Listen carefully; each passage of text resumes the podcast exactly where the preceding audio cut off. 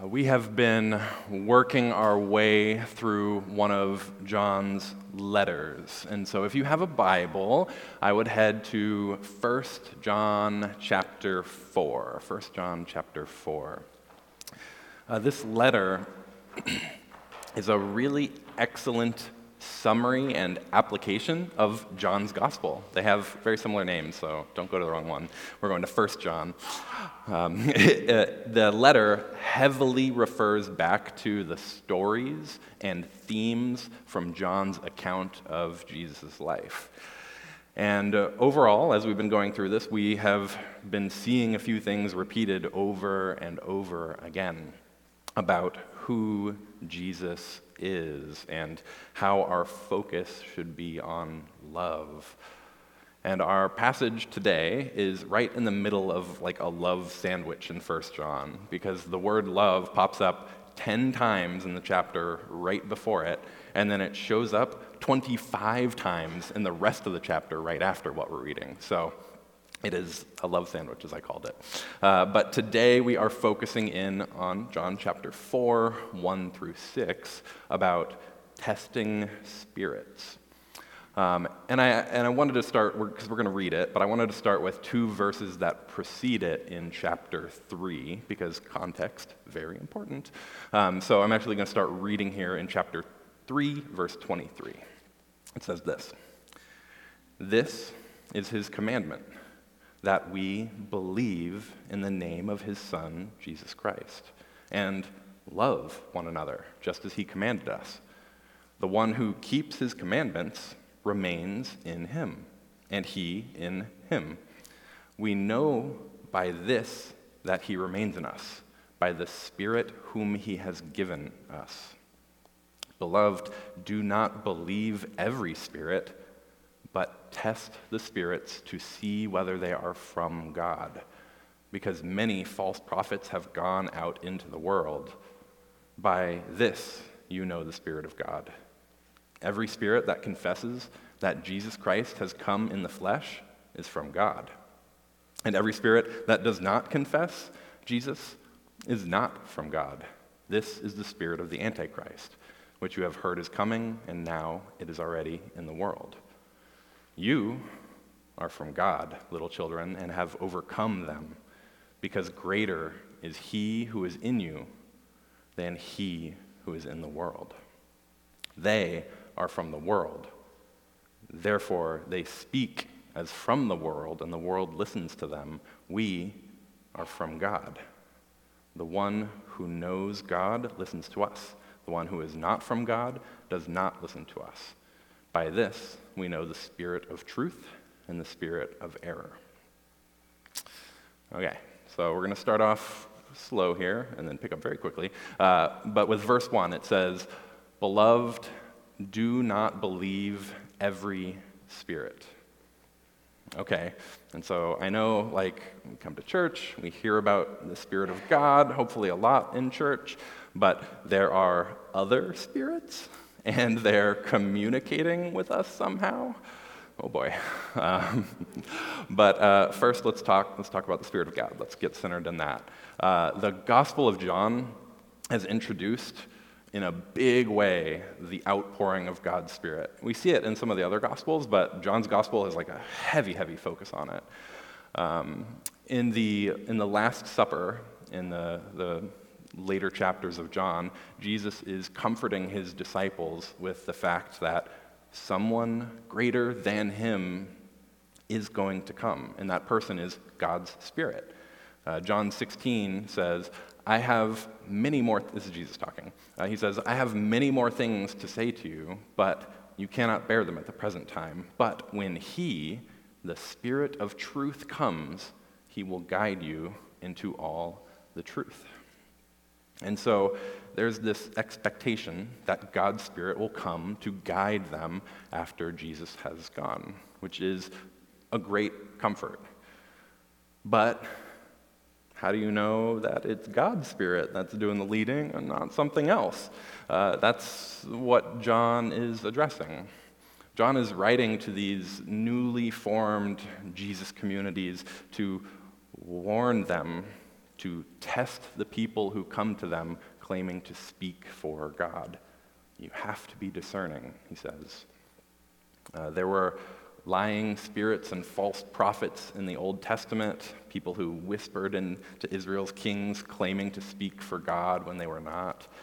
And now, here in the New Testament, we have dozens of these communities popping up, communities that have been captivated by the story of Jesus and who recognize their brokenness and want the life that God offers, and they're expecting to be guided by God's Spirit together.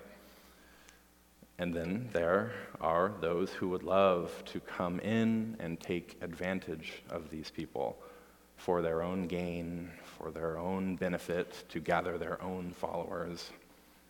It's something that's talked about a few times in the New Testament. Jesus warns his followers in Matthew 7. Uh, 7:15 says, "Beware of the false prophets who come to you in sheep's clothing, but inwardly are ravenous wolves. You will know them by their fruits." And then Paul, uh, he's speaking to the church uh, in Ephesus in Acts chapter 20. He says, I know that after my departure, savage wolves will come in among you, not sparing the flock. And from among your own selves men will arise, speaking perverse things to draw away the disciples after them. And then, so now, too, we have in this letter that John is writing, he is warning these first Christian communities of the danger of these people who will claim to speak for God. And he's saying their words and their lives should be put to the test. And so, in, in this letter, in our passage, it says, Test the spirits to see whether they are from God. Um, and I realize I've been talking about people coming in, and John is talking about spirits. Um, and that's because I'm trying to keep it fairly simple in, in the sense that across the biblical story, um, we get this picture that human beings are not the enemy, but humans do get deceived into destructive ways of living by the gods of this world, by spirits, by the devil, by the Antichrist, or by the powers. It goes by so many different names in the Bible. Uh, and it's, it's just this destructive influence. We, we uh, see Paul write to the church in Ephesus. He, he says, For our struggle is not against flesh and blood, human beings, but against the rulers, against the powers, against the world forces of this darkness against the spiritual forces of wickedness in the heavenly places. And, and this destructive, wicked force influences human beings. And so we hear from this force, or these spirits, through the voices and actions of, of people. And so we must test what they say and what they do and the test is simple. It's very simple, what John lays out. Um, and he begins to set this up in chapter 3, um, which we talked about, uh, and how we have to have the Spirit of God in us. And when we believe in the name of Jesus, and when we love one another, that is a showing that it is true. And it's that, it's that simple. There are those that are filled with the Spirit of God, and you will know them when you see them because they love everybody and they confess Jesus as Lord. And that love that they're known by, like, isn't that how we want to be known? To have that reputation is to bear the name of Jesus well. For Jesus is the one who, in love, laid down his life for us. And there are those who have put their trust in God's love, and therefore they love everybody. And then there are those who don't. And in, in his letter, John begins to paint a fairly negative picture of those who don't, of, of the world, of this this culture that is trying to drag people into destruction. In various places, he, he says things like, Do not love the world, nor the things in the world. If anyone loves the world, the love of the Father is not in him. For all that is in the world, the lust of the flesh, the lust of the eyes, and the boastful pride of life, is not from the Father, it is from the world. Do not be surprised, brothers and sisters, if the world hates you. We know that we are of God and that the whole world lies in the power of the evil one. And all, this to say, beware of the world. Watch out. Be discerning. The world is described as an enemy of God. And even in his gospel, John's whole narrative is just presenting this tragedy that people do not see Jesus for who he is. He sums it up in the prologue of the gospel in chapter 1. He's talking about Jesus, and he says, He was in the world, and the world came into being through him, yet the world did not know him. He came to his own, and his own people did not accept him.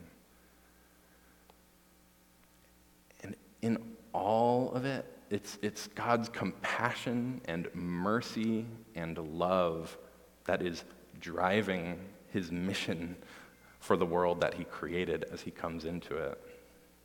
In various places in uh, John's gospel, Jesus says things like, I have come as light into the world so that no one who believes in me will remain in darkness. And uh, if anyone hears my teachings and does not keep them, I do not judge him, for I, I did not come to judge the world, but to save the world. And then you may know it's coming, but the classic John 3 16, and then verse 17 also, for God so loved the world that he gave his only Son, so that everyone who believes in him will not perish but have eternal life. For God did not send the Son into the world to judge the world, but so that the world might be saved through him. And our relationship with the world is complicated uh, because we are in it, we are of it, we are influenced by it. And I think to think otherwise is dangerously naive. Uh, but, even, but even so, the new, all the New Testament authors say, hey, you, you may be of the world. They don't even like say that. They, don't, they really don't say you're of the world. They say you're actually not of the world. You're in Jesus. You're different. You're transformed. You're changed by Him, transformed by the life that He offers, transformed by His love to freely love others without fear. If God is for us, who can be against us? Um, have any of you ever played a game called Two Truths and a Lie? Yes, some of you? Yes. Uh, it's a very simple game. Uh, it's kind of like a party game uh, where everyone thinks of three statements about themselves, and two of them must be true, one of them is a lie. And then you share them, and then the group votes on which one was the lie. Um, my, I I work with the youth group, and so I've played this game quite a few times. My go to lie, which we're lying in youth group, oh goodness, um, but, and it also means um, I'm going to tell you what it is, and it means I can't use it anymore, so I'll have to get creative now. Um, uh, my go to lie was about when I broke my arm. Uh, because many of them know that I have broken my arm at some point when I was younger because I have like this really wonky thumb that won't straighten out, um, and I, I, like can't give good high fives because of it. It's weird. Yeah, you can try me later. Like I just can't do it. Um, um, and uh, but they don't remember when I broke my arm, and so the trick is to say something like, "I broke my arm when I was in fifth grade," when I really broke my arm when I was in the second grade. Uh, you want to take take the truth and then just like twist it a little bit so that it's like 95% true, and that's how you get people to believe your lie. You're welcome. The youth are in here. Don't use this information. This is to warn you, uh, because good liars are tricky, and the devil is a good liar. And uh, um, to go back all the way to the beginning of the story of the Bible and the very beginning, he, he took something that, that I think is good. This, the, the knowledge of good and evil. It's, I, I think it's a, a godly thing, a good goal for humankind. And the, the devil takes it and he hangs it in front of Eve and he says, you know, should, shouldn't you have this? I think it might be really good for you to have this. I think God might want you to have this. You'll be like him, after all, if you, if you take of it. Didn't, didn't he make you in his image? And, and so it's like one of those things where it's like 95% truth, 5% deception, it's just twisting things a little bit. Um, and I, th- I think that m- most of the time, when we're encountering lies that we really struggle with, it's because there is a good goal, a good end that is set in front of us. Uh, but the way that we're deceived into getting there is usually like something like a shortcut, a different way of, of doing it than God would want us to do it. It's like means to an end kind of conversation. Um, and, and, you know, we have this picture of um, the temptation uh, pattern is all throughout the Old Testament and, and New Testament. But when it comes upon Jesus, and he goes out into the wilderness, and he is also tempted by the devil, um, the devil is like, hey, do you want to be king of the world? Do you want to do, you want to do it right now? You don't have to go through any of this other stuff. Just bow down to me. You can, you can have it. But in, instead, Jesus listened to the Father and headed to the cross for his upside down enthronement. We talk about Jesus as King of the world. Uh, I think of other goals that we might have, like security or safety or wealth or intimacy, and they're often very good things that God has designed in this world for our flourishing.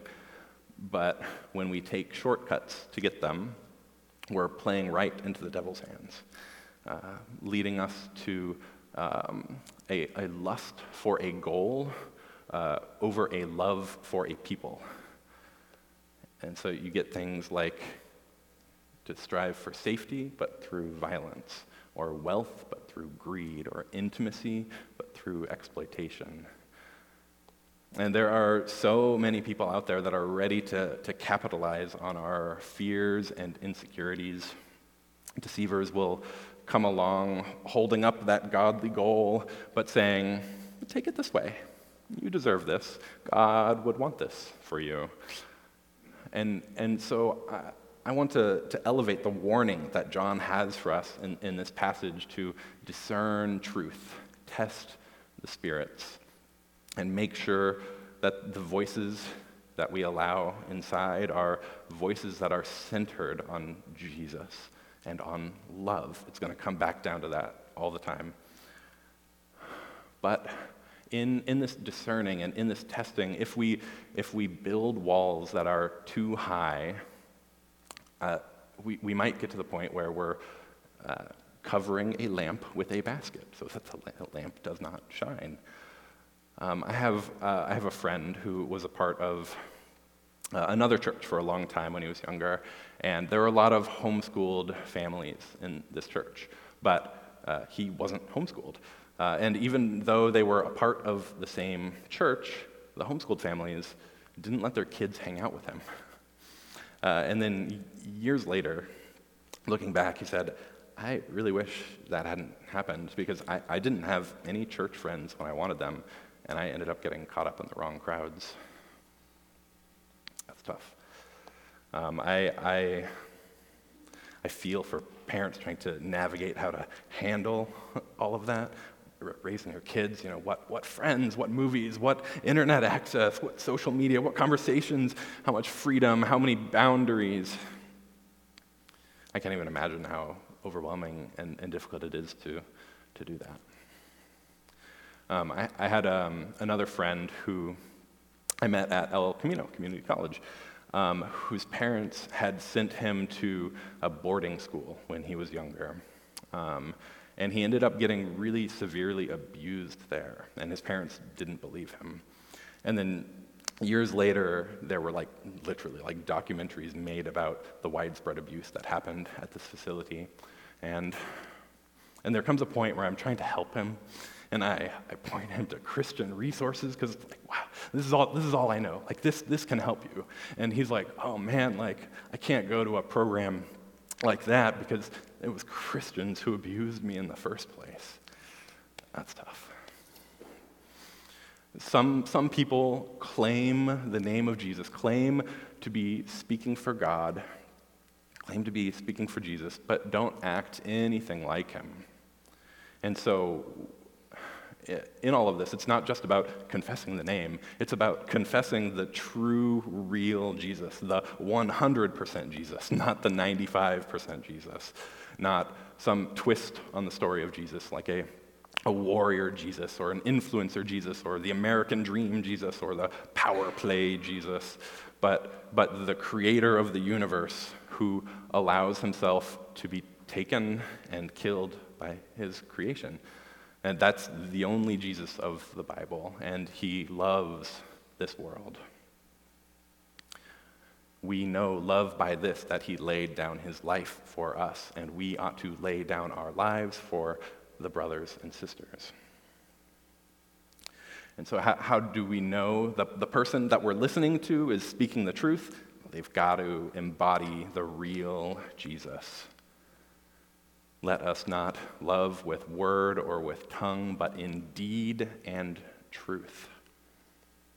Beloved, do not believe every spirit, but test the spirits to see whether they are from God because many false prophets have gone out into the world. And as, as we discern and as we test and as we live out the love of Jesus, let's open our lives and our homes and our church campus to the world. Let's love the world. Let's have meals and pray and pass out candy from decked out cars let's open up to the world and enter into it and love it like Jesus did.